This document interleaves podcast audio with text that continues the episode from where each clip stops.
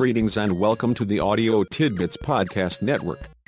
We hope you enjoy the show.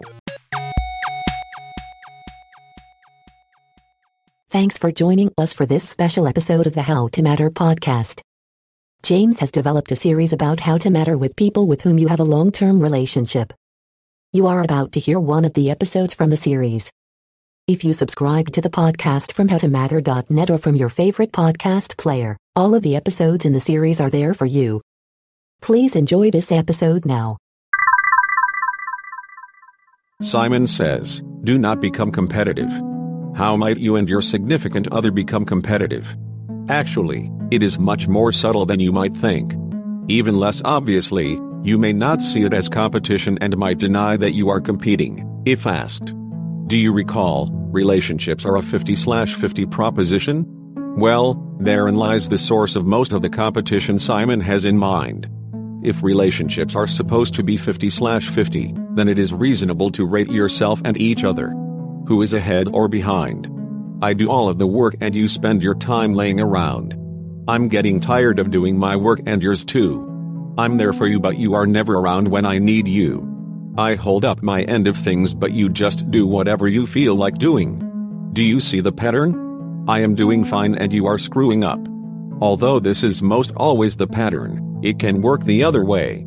I know that you are getting the short end of things, but either way, the race is on. You and your significant other have become competitive. The first order of business for you is to do today's business today, every day.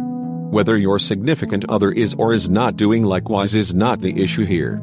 For you, your relationship needs to be a 100% per 100% proposition. The only course you have, your only responsibility is to be sure that you are doing your 100%. If both of you use the same approach, all is well. If not, it is time to renegotiate. Of course, you do not start with, this is unfair.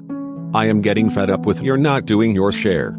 You also do not open with, if you are not going to do your stuff, I'm going to stop doing mine.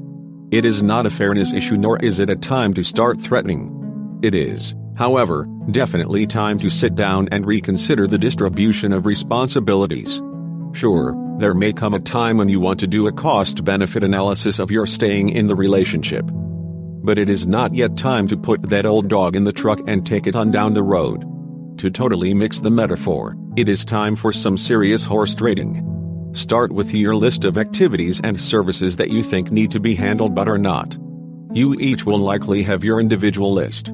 Eliminate everything where you disagree. If you do not both think it is important, then the one who does will have to take care of it. Next, eliminate everything where we agree that it is important but disagree about whose responsibility it should be. Those are the disputed points. You are left with those things that are important and you agree about whose business it is. For those, it is a matter of each of you doing today's business today, every day.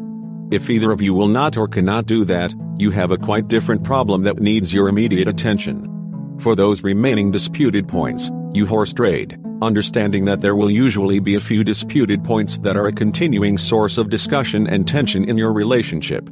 The key is in seeing that it is not a matter of competition, who is doing more and who is doing less. It is simply an opportunity to creatively resolve the disagreement you are having.